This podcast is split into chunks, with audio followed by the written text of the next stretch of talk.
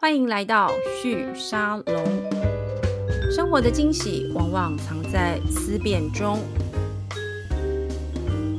今天旭沙龙的节目要来跟大家聊一个跟我自己本业有关的，然后呃，我们邀请来这位公司的这个创办人呢，我 我刚刚在节目前面跟他聊到，我自己笑到忘记我要讲什么。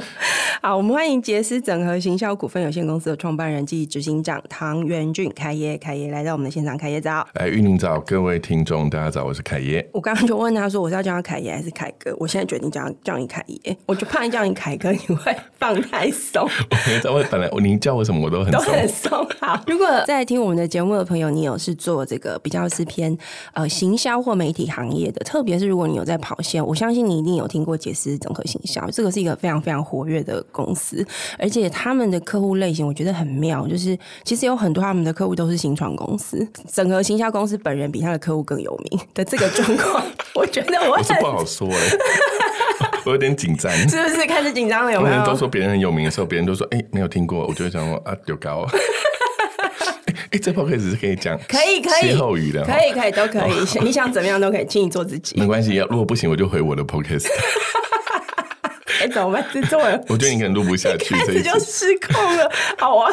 我要回来，我们的节目相对相对比较那个严肃一点。真的没有啦，没有凯凯爷。我今天在前面聊这些，其实要跟大家介绍，就是为什么我要请他来来我们的节目，是因为第一个他自己本身是一个创业者，第二个是他所服务的客人跟顾客里面有很多也是蛮辛苦的创业者，而且他的工作是帮这些没有什么资源，也没有什么这个行销能量。我猜很多人其实根本内部没有行销的相关的这个完整的组织团队，然后这样的状况之下，他自己又在创业，然后靠这个整合行销公司。只要能够赚钱，我觉得这真是一个令我难以思考跟理解的这个这个一个 case 哦。但是我又知道，其实这个公司做的非常好，因为其实你们的客户有很多其他的类型的品牌。那同时你自己又做两个媒体，对，我觉得哪里怪怪的。所以我觉得十十几年来都蛮怪的，这个行业。呃，我而且我跟这个行业其实格格不入，嗯、就是说，我觉得运讲很好，就是。我好像呃，从新创到上市柜的客人都有，对，从 B to C 到 B to B 都有。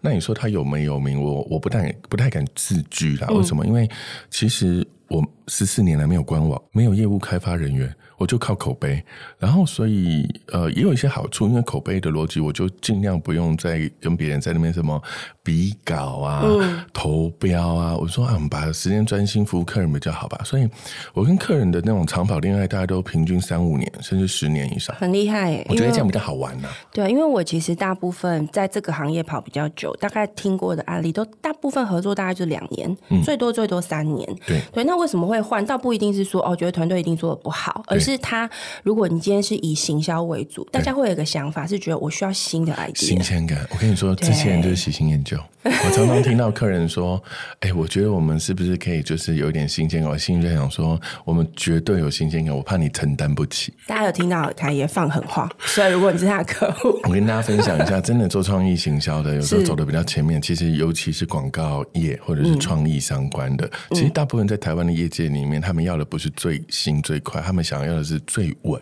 或最赚。嗯，所以实际上来说，你给客人最新的东西，那是他想但他不能要的东西。所以其实要看说，你今天做这个行销品牌的目的到底是什么，对不对？对，而且你也要看他的目的啊。如果他只是个专业经理或只是部门主管，他要的是安全下装，绝对不是让你表现的第一把交易，然后把他干掉。嗯哼。所以我觉得做一个 B to B 的行销公司，除了呃专业以外，更要懂得人性。那尤其越到某一些特别的服务领域，譬如说呃媒体公关呐、啊，或者是呃危机公关，这些是比客户的人性还要更理解所谓的他遭遇的其他的利害关系人的这些呃恐怖的地方，这些人性。你你是天生就很会这种人性的理解跟操作嘛？你觉得是一个天生性格上面能够观察？其实如果人可以当少爷，谁要出来打工啊？我跟大家讲，我也是好家庭出来的，只是家道中落而已啦。嗯，所以。呢，我觉得你说我理不理解人性，是应该说我有太多太多的机会比别人更体会到人性。那我先跟大家讲很简单，因为我大概很早期、二十八岁我就创业了。二十九岁，杰斯整合行销是我第二个创业题目。所以我一路从很年轻的时候创业的时候，你知道那些那些人情冷暖，我觉得看多了。那一路到我服务客人，那客人有的时候是新创，有的时候是上市柜。那大家知道，不是越大的企业就越容易出事，不是这样看，是它的几率，嗯，它的不良率就在那里。只是它基数还没有到的时候，就不会发生。嗯，可是，一旦它基数到一个很大的逻辑逻辑里面乘上不良率，你就觉得，哎、欸，这个公司怎么开始出包？那个基数是什么？譬如说，十万面片面膜里面会有一片面膜出问题，是你还没卖到十万片之前，你基本上不用太担心。这样，你一旦卖大了，哎、欸，你的不良率就算还是维持得很好，但它就是出现了。嗯，那这个出现就会让人家觉得，哎、欸，这个公司以前都没事，为什么现在开始有事？而且有事以后，因为你变大了。有很多人就是没办理所。就是不想要放你过。嗯，那我们在服务这些客人的同时，不论是行销啊，你知道以前做社群行销，抽个奖还要公开、公正、公平，还要用第三方程式，要不然下面就有一堆投票部队在那边说：“啊，为什么没有选我？一定不公平！”哎，这个你也要处理。如果你是大公司的公关，你要再处理更扯的事情，因为他跟小三吃饭，干你什么事？公关还是得出来讲两句。嗯、那随着这些不同的案例的累积多元化的情况下，我就成为一个像去年我其实本来我去年要出的那本危机公关演上对策那本书是三年前要出，是，就没想到三年前要出的时候遇到疫情，对，疫情是最大的公关危机，是，所以就先去处理了这个世界的公关危机，然后哎、嗯。欸、收一搜，就想哎、欸、这三年也学到了蛮多的东西，又有一些实力，所以就在去年把那一本就是台湾第一本那个本土的案例型的这个、嗯、呃公关危机的书出了。其实我觉得这一路的历程里面，与其说我很容易洞察人性，不是，是，是人性很容易被我洞察，因为我必须洞察。对，因为你的工作目标就是这个嘛，而且我觉得蛮妙，因为你那本书里面你其实讲了蛮多的案例，然后你还说。因为这里面有很多的案例，其实有些是新创公司，你想要透过写书的方式来让他们被看到，这就是我刚刚前面讲的，就是你本人跟你的公司跟你的服务，比你所服务的客户本身还具有一些曝光的机会。那我我觉得这个也是我蛮好奇，就是为什么你在选择客户的时候，你你怎么挑新创公司？因为新创公司一定也会有你刚刚讲这个基数，而且我相信对很多的公关而言，他在选客户的时候，他也会希望他的客户只是因为这些工作里面公关沟通是一个他不熟悉所以他必须要去面对找人来帮忙，而不是因为他很随便，对不对？我我觉得怎么挑选新创公司，跟怎么挑选一个。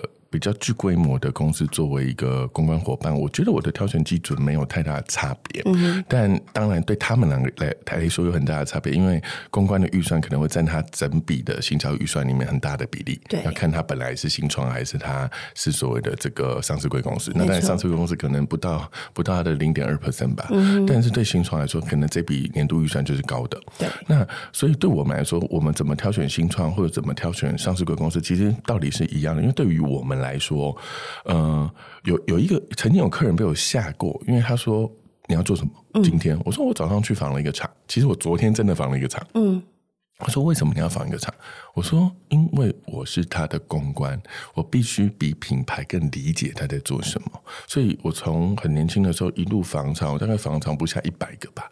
但为什么要看厂？因为我们会理解大部分的品牌出问题都是在制造。嗯哼，所以呢，我如果不能看到他的厂，不能真实的去体会他是怎么做这个运营，我其实不知道这个客人会不会跟你说一套，背后做一套。等到有一天出事情的时候，你去工厂，他说：“天哪，怎么会是你？”原来你在帮他背书。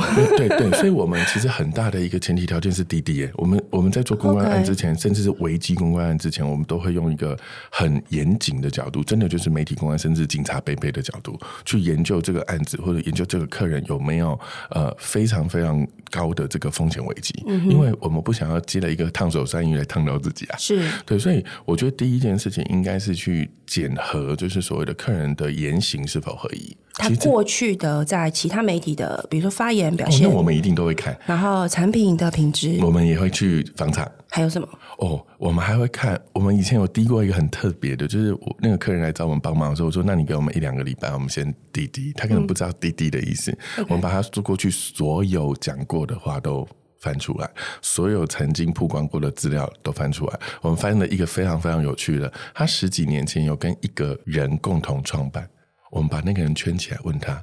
这个人在近年都没有出现，他去哪了？嗯，他吓死，他说从来没有人挖的这么深。这是投资人的投资研究团队才会做的事。对对对对，然后他就他就跟我讲了这个故事，就说哦，这个女孩其实是非常非常棒的，现在还在团队里面。她但她退位了，她不想做共同创办，她、哦、想要做 marketing，她就退位。她、嗯、说，但我非常非常惊艳，你可以查到这个十几年前的历史资料。嗯，我说对，因为这就是我们的工作。嗯、那一旦我们做完这个工作以后，我们再站出来为客户讲话的时候，我们会有底气啊，嗯，因为我们已经自己做完功课，而不是拿钱办事的人。嗯，那透过这件事情，我们又比客人理解自己。怎么说呢？因为我们拿到的资料，除了自己，我们还是一个呃，不是，还是一个自己的品牌以外，还有这个其他的品牌。对，我们除了公关，我们还有整合行销。是。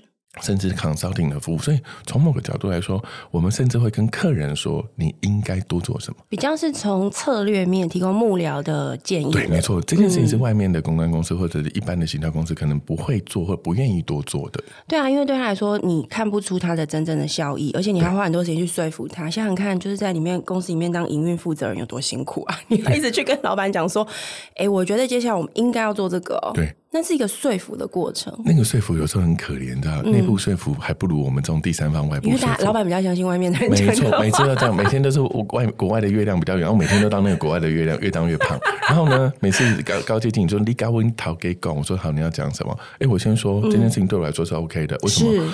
因为有的时候事情是对的，是沟通的方式需要调整而已。所以不一定单纯只是因为是外人。对，对，其实是每一个人沟通态度不同。嗯、那我可能从我的角度里面，我觉得当然可能需要怎么样沟通比较过得去。那我会试试看，只要那件事情是对的。嗯、那很多时候，呃，客人不一定是不好沟通，而是不知道什么叫不知道，哦、他不知道未来的趋势已经是这样。没错，对，就像我举一个例子，我有一次被客人埋怨说：“你凯，你知道你花你你说了一句话，我就花了两三千万。”我说：“哎，先不要这样讲，好像我害你亏钱。”我说：“但你到底发生什么事？”他说：“你有一年跑来跟我说，哎，你们品牌已经差不多到个顶了，顶的意思说，在这个发展阶段已经是最好了，媒体曝光啊，就是全面都有了。接下来要做什么呢？嗯、我就跟他讲说：“哎，你应该要做这个所谓的那个 SDGs。”你应该要做这些企业社会责任。嗯、我说，你做一个宠物的品牌哦，你要做几件事。第一件事情，这个厂要整个全面翻新，嗯、要比人用的还好。二，你所有因为有的时候养过猫狗的都知道，像我们猫猫那个猫砂是每个月固定啊，都要几包几包在用的。对，那个耗材可不可以做全循环再利用？他听进去，嗯、他光改那个厂花了两千万，但他有那个底气可以做这个事情。对，对，但我必须帮助台湾的企业往前面走，嗯、因为帮助企业是帮助社会最好的方式。我跟大家分享哦，为什么？因为一个企业里面有非常多的从业人员，以及他的家庭，没错。所以企业稳定成长，在良善的本质里面，它会帮助更多人，就是你知道安居乐业。这真的不是俗话，是这真的是真的。第二个就是透过这个商品到了民间，如果他也是本着良善，这些商品是帮助这些大众使用的时候无虞，嗯、对未来后代子孙是好的时候，他就不会被其他的东西骗去。我想，我我第一次在节目里面跟一个做这个行业的人讲出这样的角度，而且我觉得我我深深认同。因为像比如说刚刚凯爷其实讲蛮重要的，有些时候你会遇到你的受访者，因为我是比较是从媒体新闻的角度出发，对不对？有时候我们会去访老板们，他老板谁帮我们安排这个约访呢？就是他身边的特助最亲近的人。然后有时候约访有时候会大老板跟二把手、三把手也都要稍微聊一下，因为那样才能做深度的访问嘛。我也很常遇到你刚刚讲的，就是那你帮我跟我们家档也讲一下。对啊，这个好像应该这样。然后我就会说，可是你你你你跟他讲，他不同意嘛？他们是最熟悉的陌生人了、啊。对，然后他就会说啊，不是不同意啊，可是哈，你知道，外面的人讲比我讲十。一一百遍还要有用。那我自己在观察这个现象，我觉得其实也跟内外印证有关。有时候不是说我们真的讲的就比较会比较好，而是老板需要从不同的角色听到同样的意见。然后我也非常非常赞同你刚刚讲，这这个其实也是为什么我自己花很多时间还是继续在这个行业深耕。因为凯哥呃凯爷也了解，哎，我知道为什么大家不小心叫叫你凯哥了。凯爷其实也很了解，就是我觉得做这个行业要好好的。就是很轻松赚钱，老是蛮难的，因为这是一个人的行业，只要是跟你有关，你就没有办法 SOP 化。然后你要同时理解各种不同类型的议题。对，你要把自己大脑跟你的团队当图书馆，对，是一群研究员，而且你不止研究哦，你还要能够去举一反三。找出其中的洞察，甚至发发现原因，但这个过程你的产出，它能够产出呃，就是它可以对应出，比如说一片晶片多少钱，没有办法这样对应的，所以其实是一个很辛苦的行业。但是为什么还是有很多人愿意投入？像我们都在这个行业里面，我自己觉觉得其实有个原因，也是因为我我也感觉到这个事情其实对社会而言是很重要的，而且越是到呃网络时代，我觉得好好说话变得很难，好好的把一个话说清楚这件事情，我觉得它变得很难，但。关键有趣的是，它的它的原因倒不是说哦，因为你没有地方说话了，其实还是因为所有人都可以说话了。对，所以把一个好话好好说好这件事情变得非常困难。我自己其实因为访过很多公司，我就会觉得某些公司，他的这个创办人或者他的经营团队其实是很勤奋的，嗯，技术能力非常好。但是就没要恭维啊啊！的外工作，这个是我的工作。对，然后他有可能因为这样，在现在的市场结构里面，他会没有办法得到一些好的曝光或定位。我觉得有时候会让他们在经营上有点吃亏。但坦白讲，我觉得他们这种类型的企业，本来是能够存续的很长的。但万一他没有办法好好跟市场沟通，导致他某些经营上面的成本增加或风险增加，我我觉得我常常在这个时候会看到一种行业的价值。就是行销传播行业在这边，他扮演的角色是什么？那我今天在听凯爷讲，我是我刚刚为什么要特别花这么多时间聊这个？是因为我真的很少听到这个行业的用这个角度谈这件事。大家比较常谈的都是说，我们就是要帮客户做包装，对。但是你刚刚在讲的其实不是包装而已，比较是陪伴他，把他所处的行业，或者说他在做的这个事情，怎么样能够是呃符合时代趋势潮流跟需求。对，去长期发展的。但这样，你团队，因为我看资料好像是二十二十多个二十几个人嘛，都做行销，嗯，很有趣。你要怎么如何包山包海的知道这个行业？你会挑行业吗？哦，我觉得玉宁讲的非常好。大家可能业界不知道有一个很可怕的秘密，是我每一个行业在公关这个领域只挑一位。客户哦，所以很有趣。就是为了防止一个冲突嘛，利益竞争。逻辑上台面上，大家以为以前是因为防止竞业竞争啦，也就是说，过往有一些就是可能公关的编组上面、啊，在别的公关公司，就是哎、欸，这个是什么什么特定的组啊，三 C 都在这里啊，消费都在这里啊，化妆都在这边。好，但实际上这个做法会有一些竞业冲突跟资讯的曝光，嗯、所以我们那时候小啦，我们就是小小的。所以我们就一个一个做的时候，就立了一个志愿，就是说我们要跟客人一起成长，甚至有时候我们必须帮助客人打仗。那像玉玲刚刚说的，有些台湾的很棒很棒、技术领先的团队，超可爱的，一都是韩版恭维，一都一定爱公关跟形象。啊，我给给打给公，我台语很烂，但我很喜欢乱讲。好，那我告诉他为什么你技术领先，你非常需要一个公关。如果你技术可以领先到这个世界没有人 PK 你，你真的可以稳定的活下来。但万一你在红海里面，别、嗯、人比你会公关跟行销，嗯、你就只会被他往下压。是我举两个例子，第一个例子是在公关的层面里面，你应该学会的是放大器。是把你的那一些东西，不是乱包装，不是喊一喊就说我是世界第一，我是全台第一。就刚才开幕第一天呢，就是现在现在资讯透明的情况下，我发现有很多的公关还在用那种二十年前的不知道什么逻辑，说喊久的就是你的，没有没有喊久的第一天你就被干掉了，嗯、因为你的竞争对手会笑话的把你的图截下来，这是放大器后面会有的事情，叫做护城河。他把图截下来，他会去哪里呢？他要去很多的所谓的论坛口碑的。位置去操作你，把你操作成一个不受信任的品牌，嗯、一个信一个品牌只要不受信任就结束比赛。所以公关行销在所谓的这些技术性领先的这个企业里面，甚至全企业里面，我都跟大家讲会有两个很重要的结果，就是第一，媒体公关操作叫放大器；嗯、第二个就是护城河，就是危机处理，嗯、还有你对这一些舆论的监控的结果。所以当你当你综合这些去看的时候，你才会理解说，哇，原来事情不是我们想的那么简单。然后我刚刚谈的这一段只有公关哦，那那如果在公关的层面，我们已经做的这么 detail 的时候，我我觉得对客人来说还有另外一个有趣的点，就是你你怎么不会想象你两个客人在同一个产业会打在一起？嗯、所以我们一开始就切分了，懂只是我们很累，为什么？因为我每接一个客人，啊、他一定就是那个领域里面的唯一，然后我可能要重学 know how。是我告诉大家，学习真的不难，态度比较难。因为如果你这辈子也只会做，我相信玉宁非常清楚。如果我要做一个非常简单的，就是全台湾某一个特定产业，我就把那一票记者搞定，是，我就吃一辈子。可是我问你，嗯、这件事情真的是具有竞争力的吗？嗯哼。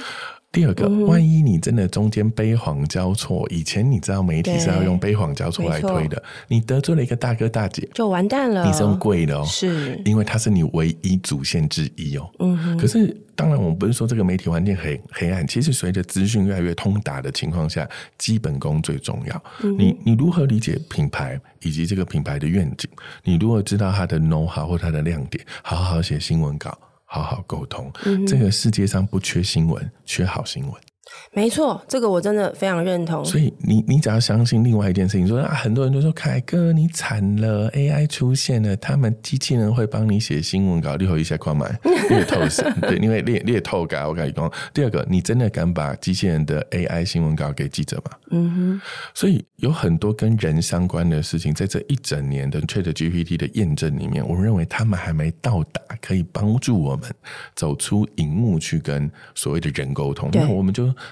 好好把该做的事情做一做啊！那那我那我说啥？对我来说最重要的就是你要怎么做好新闻？哇，这件事情题目可大了。嗯，你你要做一个好新闻，你要方方面面。就像很少的很少的公关的公司的从业人员可能会会像我一样的要求，譬如说，我需要了解客人全年度的行销形式力。我们跟客人有一个云端行销行事历。我们有趣的事情是，当客人的行销人员离开的时候，他问了我一句说。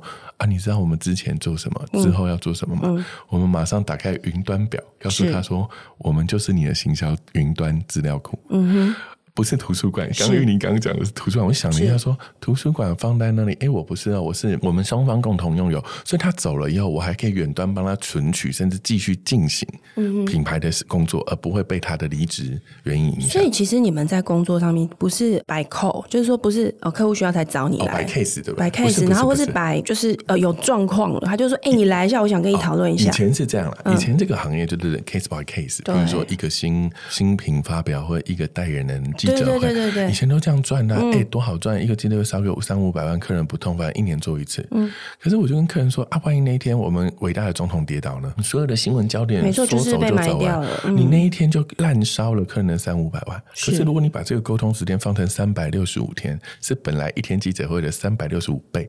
你怎么会做不过人家？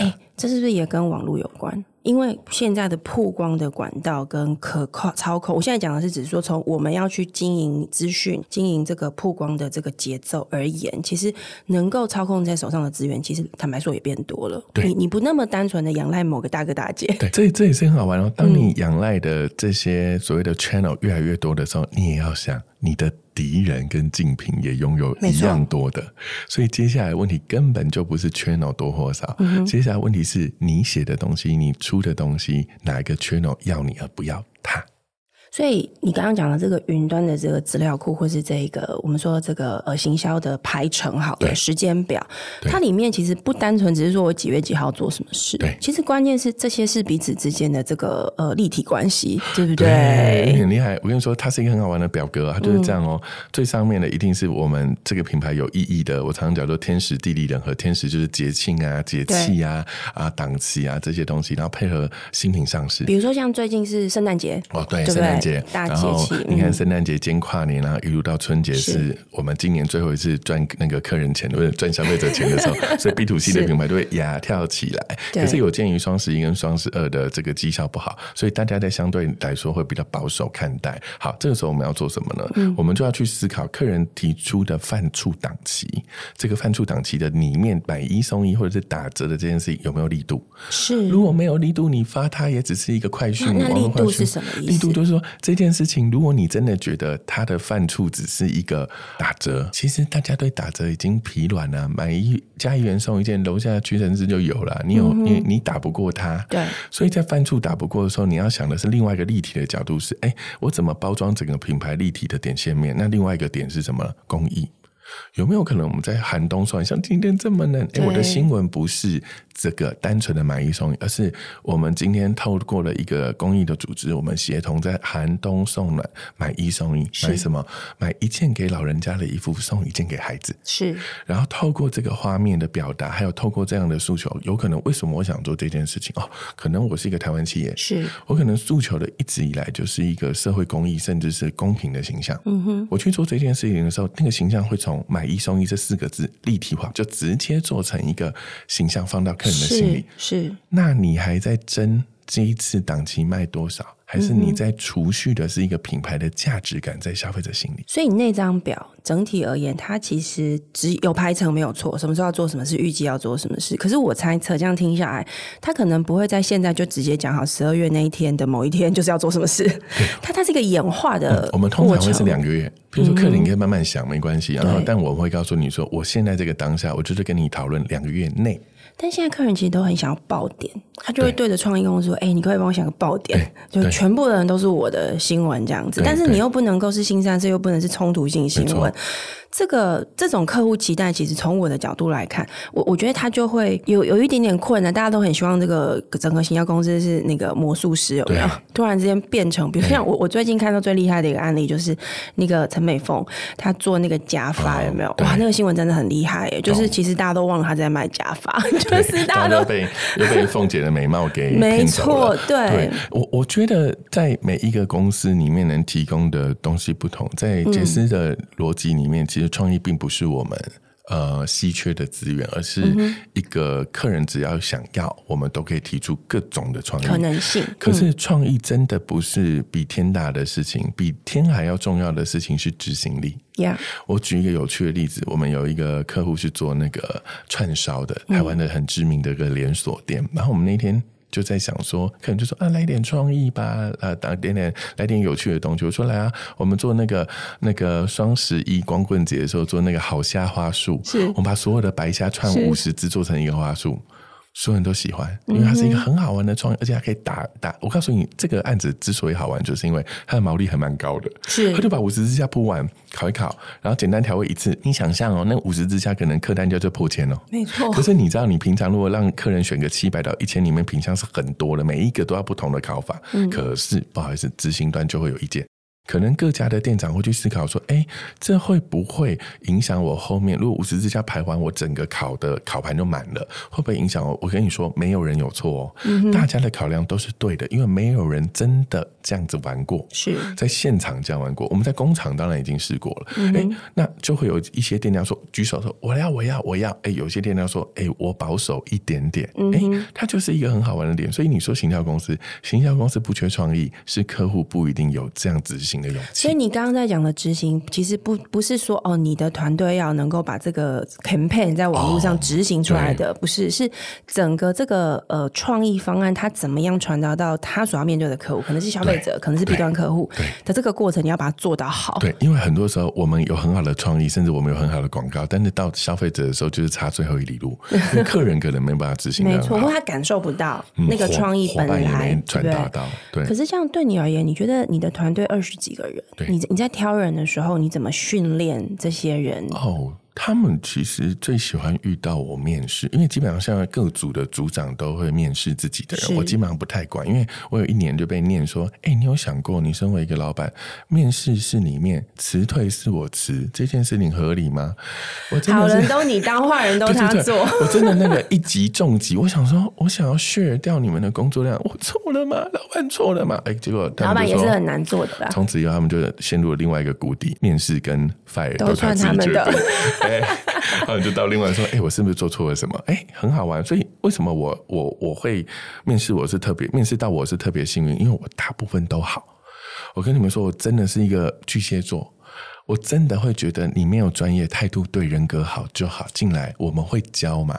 可是我每次讲这个的时候，组长就会说：“啊，你动作我一起开。”学校 学校啊，学校还要付学费，哎、欸，我们要付他薪水，他还要学，要付他三倍工。我教一次，他做完我要看一次，我最好帮他做一次是三倍工。哎、啊欸，这是一个很手工的行业。我跟你说，行销公司就是教育事业。我以为你要给我什么也是什么厉害的答案，就是这样。然后你弄完以后还扑通，哎、欸，那个人可能过两年被挖走了，走 了大头症了，然后就跑掉了。但我觉得这都是一个过程啊，就是就是做企业也是，做人也是，反正唯有变才是不变的道理嘛。嗯、所以从某个角度，你只要把这个心胸开了，你就会说，哎、欸，感谢至少他第一个老板是我。他如果第一个老板像我们曾经去别的公司被欺负、被侮辱的、被斗争的孩子进来哦，搞不好还有一些后遗症，我们还要还要去安抚他们，还还要做心理智商师呢。我宁愿你来的是一张白纸，而不是一张黑纸。是，所以我觉得从从我某某个角度里面，你说我对人的哦，我常常说啊，嗯，品格优先。对，专业资质。那你怎么看？就是面试这样子一两次就碰个面聊一下，嗯、你怎么看出品格？看出那些你要的基本特质？我我觉得第一个当然是履历，那当然也会有一个履历是有的履历是你要说他是装神弄鬼，还是你要说他是过度美化？那我们做公关的，本来就在美化，所以抽丝剥茧一下，这是第一种，就是从里面找出不合理。或找出断点，这件事情是在履历里面要看的。对，第二个在面试里面要看的是说，你怎么透过面谈去理解某一些东西下面那种很深的原因。比如说，哦，这个案子这么漂亮，都你做的吗？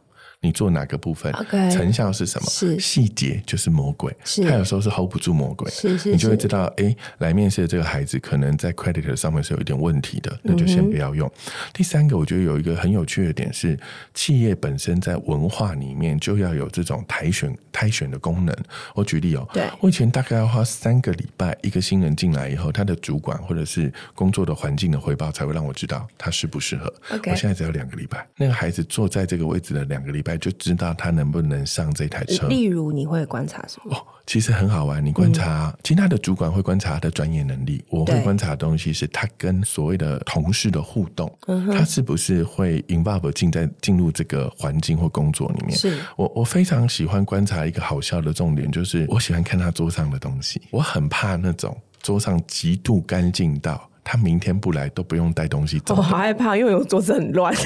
对，但但但如果你是桌子很乱，也麻烦你不要影响隔壁。你的那个 你的那个山哦，就是你知道福德坑金，你不要掩掩掩埋隔壁那个同事。但你可以接受很昂很乱的桌子，就是 OK 那我就走过去说给我一个东西，然后就呃好，马上拿出来，啊很好啊，他没有乱，他只是整理的方式跟你们认知的不一样。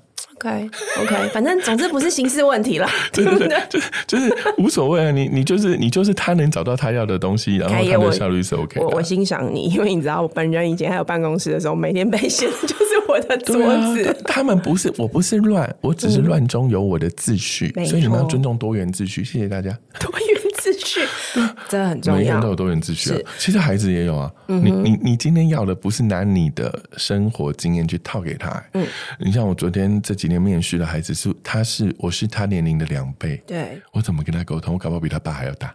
那那我就说，哎、欸，我没有要跟你沟通。我的逻辑只有说，在生活的经验里面，经营公司的经验，我或许多那一点点。但不好意思，你的专业你一定比我更有想法，是，要不然我怎么跨越二十年的时代去理解这个时代喜欢什么，然后教育他，嗯、然后还做出这个时代要的 B to C 的东西？不可能。我不凭借他，那我根本就不要请他。没错，没错。我觉得有很多人以为说，我请一个是所谓的年轻力壮、便宜的劳动力。我说你错了，你如果把你如果把人才还放在劳动力，嗯、你错。你应该要想的是，这个人的脑袋怎么为你所用。如果你请这个人来，又不用他的脑。你丢高哦，所以这样是不是因为你公司到现在其实像是第几年了？十四，二零一零就迈过跨过去就是是还是差不多二十几个人的规模？嗯、是因为你觉得这是一个相对教室的一个以人为服务核心的规模模式吗？哦、其实我我那这个问题我在一开始的时候，我的总管就他跟着我十四年嘛，公司开第一天到现在都还在。嗯，他就说：“哎、欸，你当你对公司未来想法，说四个人就好了，好累。” 我就脸盲了，四个人就好。所以每一次只要这样，我们现在二十个人有两层办公室的时候，他就会说：“你还记得你当年的承诺吗？”我说：“我记得四个人嘛。”他说：“对，那你看看你现在。”我说：“哦，是每组是每组每组四个人。”所以你你其实要跟我说，其实这样已经很大了，其实很大了。我跟你说，我真的没有觉得说，我觉得有好玩的点在经营公司里面，嗯、大家可能要理解我我吧，我个人我不能拉别人下水。嗯、我就有一派的人喜欢追求营业额。甚至喜欢追求资本市场的那样子的一个模式，是。很抱歉，我不是，是。因为我是幕僚型人才，我做的以人为本的工作，不是机器能够做多少个商品，机器可以二十四小时运转，人不行，所以无论是品牌的人，还是我公司的人，还是业主人，还是伙伴的人，任何一个人只要出现了状况，他是人。他必须被关心，他必须时间复原，他就算做事情都需要时间。跟资源。所以，当你理解这件事情的时候，你就知道我要的绝对不会是营业额，我要什么？我要毛利率。我要这一群的脑袋被值得的客人看上以后，使就是所谓的使用有价。嗯，我使用了这个脑袋，我愿意付出相应的费用。嗯，这件事情就是毛利率。嗯，所以大家应该要赚钱赚得更 smart。Yeah，所以我不要做劳动力，我要做人才。这个我觉得也是蛮多新创公司在。规模大约在五个人到八个人的时候，必须去。很多人会在这个时候遇到这个问题。这个也是我很想要请教凯爷的，因为你的客人里面也有新创公司，我我相信也有那种规模就是十个人上下，或者是十十几二十个这种。你在看他们的这些资源配置或他们的经营模式，当然是看毛利率还是看营业额，有时候产业不同会有不同的判断。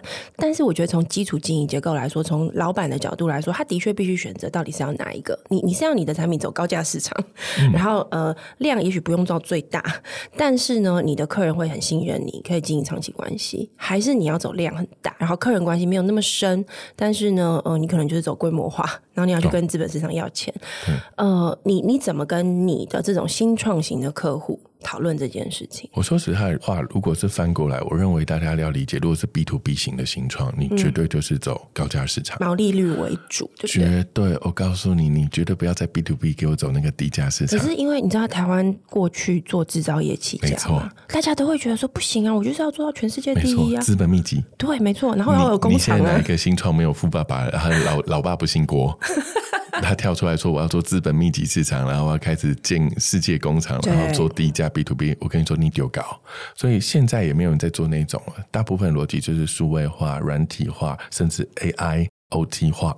这些都是趋势，这些趋势有可能可以帮助你，不是做出具体的东西，而是做出看不到的东西，可是却能够赚很多的钱。它的毛利率是非常高的。对，其实其实逻辑上这件事情才是比较好的结构，因为所有你看得起的市场都有可能有大的财团跟你为敌。没错，所以这有什么好做？那回到 B to C 的市场的话，嗯、我也跟大家讲，服务你当然就就是走高端有价是最好的。如果你是做商品，当然你想要 拼的是所谓的哎这个规模经济可以走便宜路线，但我还是要告诉大家，纵使是 B to C，你只要做大众市场，你要做低价市场，你也不一定拼得过别的地区的低价人力。嗯，因为台湾已经不再拥有低价人力，高龄化社会，再加上我们是一个呃比较敏感的地区，是，所以相对来说，你在做的这件事情里面，如果你要做到全球，请你注意，你是台湾，你在关税或者是。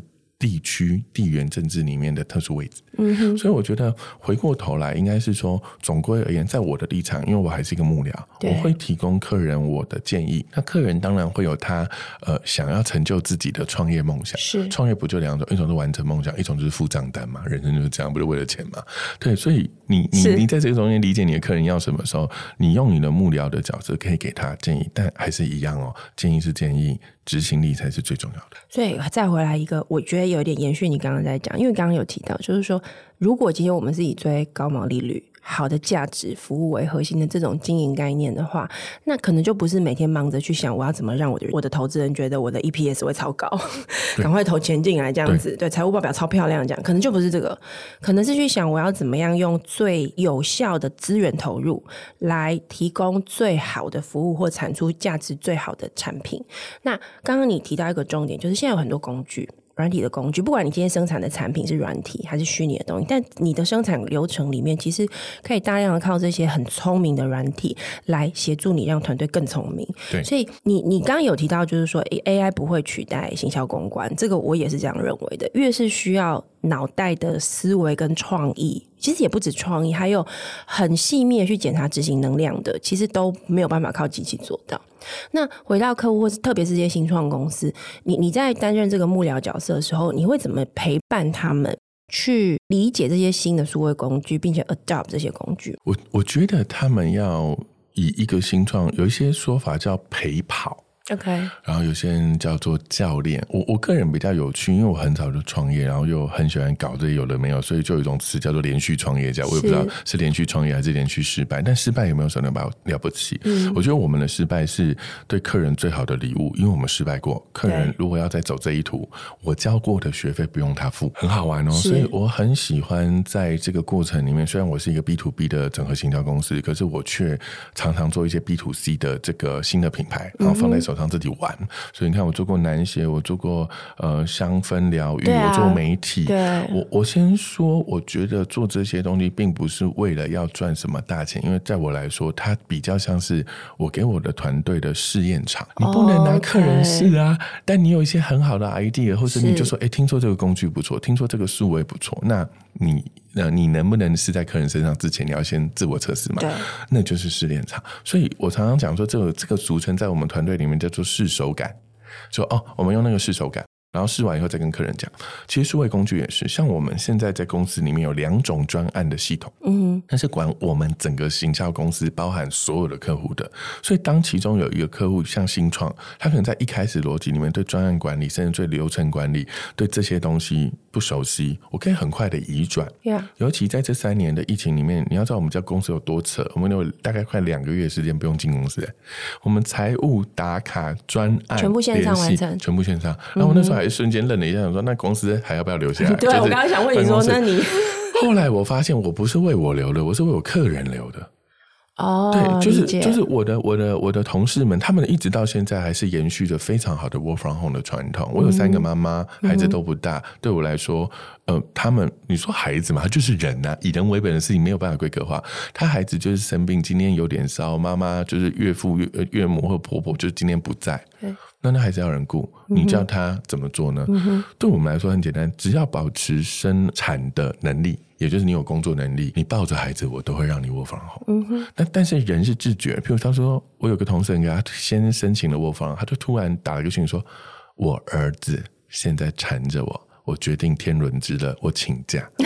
其实他不请假，我不知道。是啊，因为，你看不到。对，但是你要知道，这就是一个自知的团队，自知自律的组织，它能够维系一个呃远在天边的 work from 和自律。要不然，现在很多台湾的公司已经砍掉了 work from home 制度。没错。但我反而想的事情是，哎，不是，如果我们已经把这个基础建设都建完了，嗯，哎，我我我其实觉得 work from home 比较累，因为随时 call in 我都得接。没错，而且你工作时间会不小心变长，因为本团队全远距。大家都很清楚，对，所以我才会觉得说，哎，大家要理解，一个数位的工具看起来好用或不好用，不是工具的错，是人怎么用。嗯哼，所以这边比如说以这个例子来说，其实你等于就会提供给新创公司这种小型公司一种透过虚拟的方式管理，但比较有效的，不用全部人聚集在一起。坦白讲，就是新创公司每个月。其实他可能最高的支出是办公室。坦白讲，那个真的还蛮。其实他不用，啊或者是他最大的支出是试错，对，没错，不断的选择错误以后，不断的更正的这个这个过程。所以，所以对我的角色，当然那不是我，就是一整合行销公司的服务里面，那可能是我另外一项叫做 consulting，对，就是顾问的服务。那我会觉得说，顾问最大的逻辑不是快速教你赚钱，对，是希望在新创的时候让你省钱。呀，yeah, 没错，所以你刚刚有讲第二个系统是什么？你们公司里面、哦、原原则上来说，就是我们我们家很多个系统。你看，我们家财务是一个系统，都是自己弄、自己设计吗？园长不用忙。现在这个市面上好多的那个 SaaS 对对 SaaS 系统，你就挑，然后他们也挑的蛮盯紧的。我们挑一个，我们家财务有点疯狂，我们挑一个饮水机比了十一家，我说是很贵吗？那个水，你的时间比较贵，所以他们后来就决定以后只要比三家，然后推荐一家。啊 OK，对对对，所以其实我们所有的系统都已经挑过了。那像专案软体有两套，然后财务有有财务一套嘛，然后那个打卡系统一套，然后所有的云端的 NAS 的这件事情都有专业的人管。因为我们所有东西都在天上。我今天在听凯爷讲，我大概归纳出几个特点。就第一个，虽然你，因为我猜可能是因为你出书讲危机管理，嗯、所以大家都会印象中想要去问你说，那公关危机怎么办？哦、但大家知道，我四年前出过第一本书，是从零元到一元的那个企业的发展之路，所以我也是一个品牌 consulting，大家不要忘记了。是，而且你会先出那本书，我觉得也是有道理的喽，因为。其实我看起来你的危机管理，因为我我觉得你其实也挑客户啦，就是说，哦、对，对不对？很挑，我非常挑客户。对，就是要这个客户本身他的营运的这个经营的思考的。我觉得基本价值跟你是要合在一起的，没错，对不对？没错，没错。那因为是从这个角度出发，其实你比较不是那种就是说出危机了，然后就说：“哎，凯哥，跟那个赶快来帮我一下。”哎，我跟大家讲，我其实从出完那本书以后，当然那个有时候就会因为人脉说哦，这个你怎么会这个说？我帮你介绍凯哥。OK，那种案子，我告诉你，我只能安慰你。是我基本上那种案子对我带来的利润是零哦。嗯、我基本上不接，我反而变成是我半夜都很害怕，就是你知道手机都没有买过 声音。副作用对对对对，它其实出书是一个副作用。你不要大家不要觉得一出书不会赚钱，出了这本书也没有赚到危机公关的钱，因为我通常会花比较多的时间去做客人的弟弟，嗯、所以。当你已经出现危机的时候，我告诉你找我，我大概也只能安慰你。是，这个其实就是我刚刚想要把它讲完的。我觉得，我觉得凯爷、凯哥，你们在做的事情，这个所谓的危机，其实不是说我发生危机我要去处理它，不是，比较是我从第一天开始就好好从经营的角度思考，我跟市场、跟社会、跟呃所有的人怎么定位我自己。我我怎么跟你讲话，让你认识我？万一我接下来发生什么状况，因为我已经有个人设在那里，而且那个不是硬装出来的，那个也不是靠故事包装出来的，而是它是呃放在整个公司的品牌的核心价值里面。所以就算发生危机了，因为有那个，所以可以沟通。所以我我我刚听下来，我觉得所谓的危机管理，应该不是单纯的短期，它不是一个短效性的包装。其其实很多人都说。凯哥，凯哥，你来帮我教我们一下怎么处理危机。我说，各位同学，你要知道，你们日常的事前管理胜过事后处理。你们根本不需要一个很厉害的危机公关，你知道吗？是。你们需要的是有一个危机公关，在你还没有出事之前，帮你把这些危机手册、危机小组、危机的 SOP 全部都。搞定，先全部处理完，甚至是防范未然。譬如说，我们曾经教过大家说：“哎、欸，大家理解哦，在这个危机公关里面，只有两条流，一条叫物流，就是你的东西怎么到客人手上；对，一个叫资讯流，客人的客诉怎么到你手上。”那你如果东西也不好好给客人靠北你，你也不回，那你一定会延上啊。是，那但但有太多的人都是这样，你什么时候看医生？因为等到你中了呢？我啊，我常说，哎、欸，你们不要，你们如果把我当医生，但我现在要告诉你的，比较像是事前预防、嗯，就是我搞不好是你的呃，譬如说日常的教练好了，健康的教练好了，我告诉你这些会死人哦。对，哦，但你不听，你就等到要死了。嗯哼，那那时候已经救不了了。好，最后一个问题就是，其实本来应该要早一点问的，你为什么要做人物志跟这个女子学啊？我想不通哎、欸，就是这有什么好处啊？我常常哦，我跟大家讲，我大概十几年来我很少亏，我就去年开始做媒体会亏，开始亏是不是？所以，所以我遇到玉女就想说什么鬼在跳坑，两个白痴在那边跳坑做媒体。我我两年前做人物志，那时候真的也真的是疫情哈，我会觉得说，哎、欸，好像能做的事情不多了，因为出不去，所以好好服务客人。那闲暇有一些时间，我一开始做人物志跟大家讲非常好笑，就是我觉得我我我倒不是为我客户做，其实我客户都没上人物志。我做人物志是因为我太多太多好玩的人生经验，会遇到很有趣的人事物。他可能不是那种高大上，当然我的访问也有高大上，像是捷安特的董事长或者是王家军老师啊，这种高大上我当然有。可是我没有想要做商周，我想要做的事情是，嘿，我们可不可以把这些对台湾很重要的人，或甚至不被知道的人，他的故事留下来。是，所以呢，这个故事就成为人物志的一个源头。所以你看，人物志可能有高大上，当然也会有弱势团体，嗯，甚至一些比较你不会察觉到的这些社会人物，比如说社工啊，对，比如说很多你可能会没有那么在乎到的人，但他们很重要，嗯，因为他活了这一次。留下这一世的故事。对，如果下一次你看到，或许他可以给你很多人生的转念，而你不用像他一样活了一辈子才得到一个道理。所以人物志是慈善事业。对，人物志到现在都是慈善事业。然后呢，这件事情很好，因为我们的第一年也也可能就是满腔热血，然后就拿了那个消费者报道权益奖，是全站无广告，连 Google 都没有。对。然后叶佩，你说吗？我的个性很特别，如果客人要叶佩，或者是有人来问叶佩，我都会说，你可以让我知道你是谁。对，我先滴滴完你，我再告诉你你有没有业配的资格。是，不像一般来说，钱到了我们就上稿了。嗯，嗯，不好意思，人物志不干这件事情，嗯，所以他真的就是一个赔钱生意。可是他，你觉得他赔钱吗？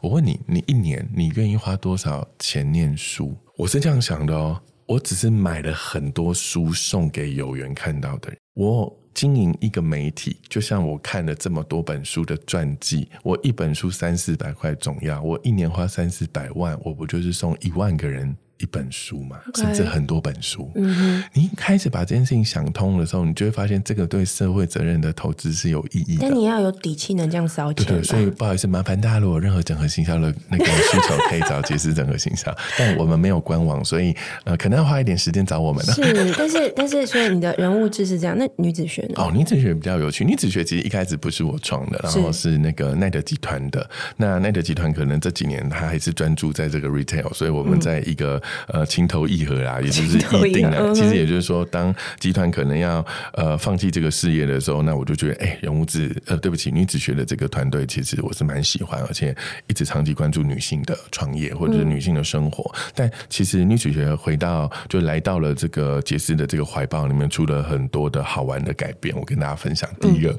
我又把它改成全站无广告了。对，因为我看，你知道我那时候在看你的网站的时候，想说到底商业模式是什么？我看半天我看不出来，没有没有商业模式。第二个更可爱。爱的事情就是，我跟大家讲，我们更聚焦在呃女性，因为女性其实这几年已经谈论的非常非常多。我也相信台湾的女权或者是女性的权益，我们正逐渐的就是被关注中，所以一定还会有更多落实。所以我们关注了非常有趣的点，举例第一个，我们关注了非常多的性少数。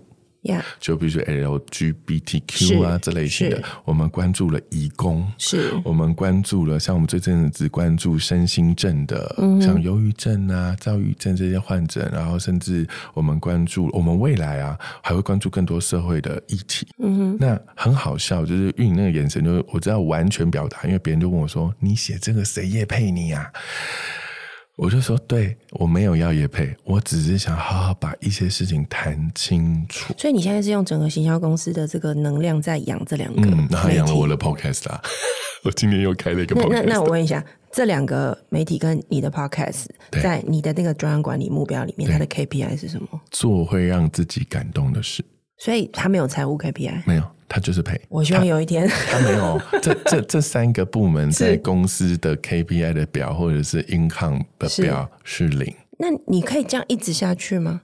他他有带来任何的这个问题？刚因为你讲那个问题，在我脑袋里面是说你可以一直活下去吗？对啊。可是我刚问的那个人是我本人，很好玩哦。Okay, 嗯、当你问我说你可以活下去吗？你指的是事业体。我问我的问题是我可以一直活下去吗？答案是 no 的时候，我就理解我活着，现在还活着，我要做什么.我那一天他们问我这个问题的时候，我就说：哎、欸，你们要记得，我走之前，我的遗产一定要拉出一份网络硬碟的费用，因为人物志跟女子学啊，继续不应该因为我死。是。而观战，是。他应该把这一份知识或这份人物的故事留给未来，可能我还有钱付那个网络硬碟连线的费用的时候，OK，还让更多人看到，OK，因为那是一本所有在台湾这片土地上的曾经活着的人的故事。嗯，那人物的故事回人物志，如果是社会的议题或者是生活的转念，去女子学。如果你人生想要聆听别人怎么失败，怎么善待失败，善待自己，你就听我的 Podcast 的。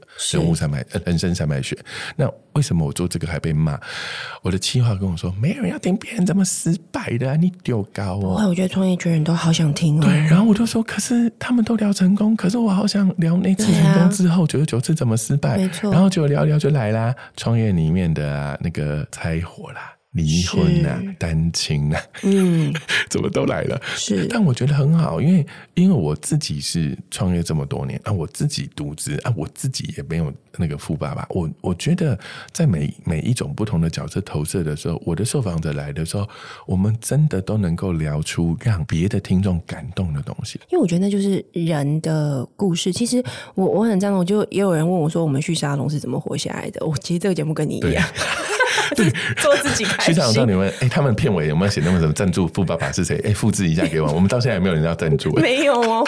但是为什么我就跟我同事说我我坚持这个节目要继续做下去？我觉得第其实很多时候是为了我个人。对对。我因为我觉得那对我来说是一个养分。像今天我跟凯聊、凯哥聊，我就觉得哇，塞，学到好多，而且有一种被认同的感觉。因为我们有很多的价值，我觉得出发点是类似的。但是我们其实没有想要去说服这个市场说我很棒，所以给我钱，不是这种。可怜我给我钱，不是这种。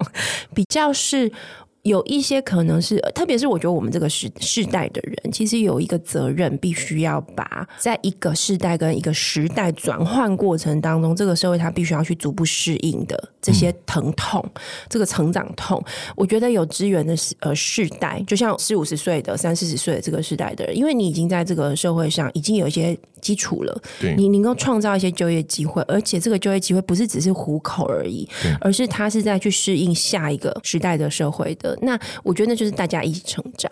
那我觉得我在这个节目里面，其实某个程度虽然都一直在说谈创业，其实最关键是谈创新。那那个创新其实不只是经营面的，我觉得还有很多人性面的思考。但刚刚听凯哥你这样讲，我就觉得嗯，对，那这个两个媒体的确在角度上是会有那个效果。而且我相信你在这个聊 podcast 的过程，你也会学到很多。我我自己其实很常学到很多，而且认识很多很有趣的人。这个是也是我觉得这个时代做媒体有趣的地方。对，我觉得。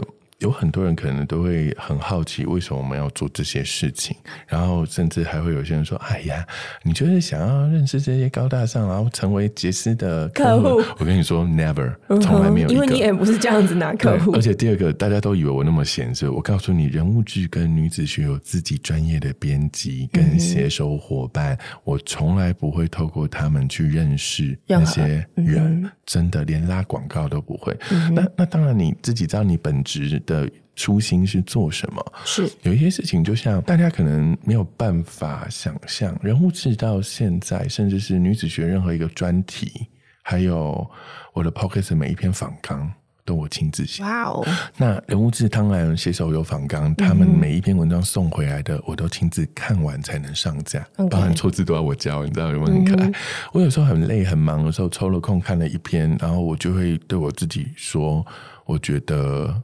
这本书很好看然后我甚至有时候看到最后的稿子的时候，我还会哭。嗯哼，那我觉得，所以你刚问我 KPI，我可以很本能、快速告诉你，KPI 就是留下一篇会让你感动的故事吧。嗯哼。OK，谢谢凯爷，唐元俊，杰思整合行销的创办人及执行长。凯爷他在今天的节目里面跟我们分享了很多我们没有想过的整合行销的一个价值。那我觉得这个也是一个行业的某一种经营模式。那刚好是我们节目其实很讲求或者很想要跟大家一起去探索的。就这个时代，它变迁那么的快，技术这么的多，挑战这么的巨大，而且有一堆大公司在挤压着市场的机会，但我们还是看到很多创新的可能跑出来。我觉得呢，其实。都本着初心，谢谢凯爷，谢谢大家，谢谢玉宁，我们下次见。谢谢大家收听我们今天的节目。如果你喜欢我们的内容，可以在 Apple Podcast 上面给我们五星评价，还有在各大平台按下追踪，也欢迎在 Instagram 上面搜寻 Sunrise Medium Podcast，追踪更多我们关于节目更新的消息。我们下期再见喽，拜拜。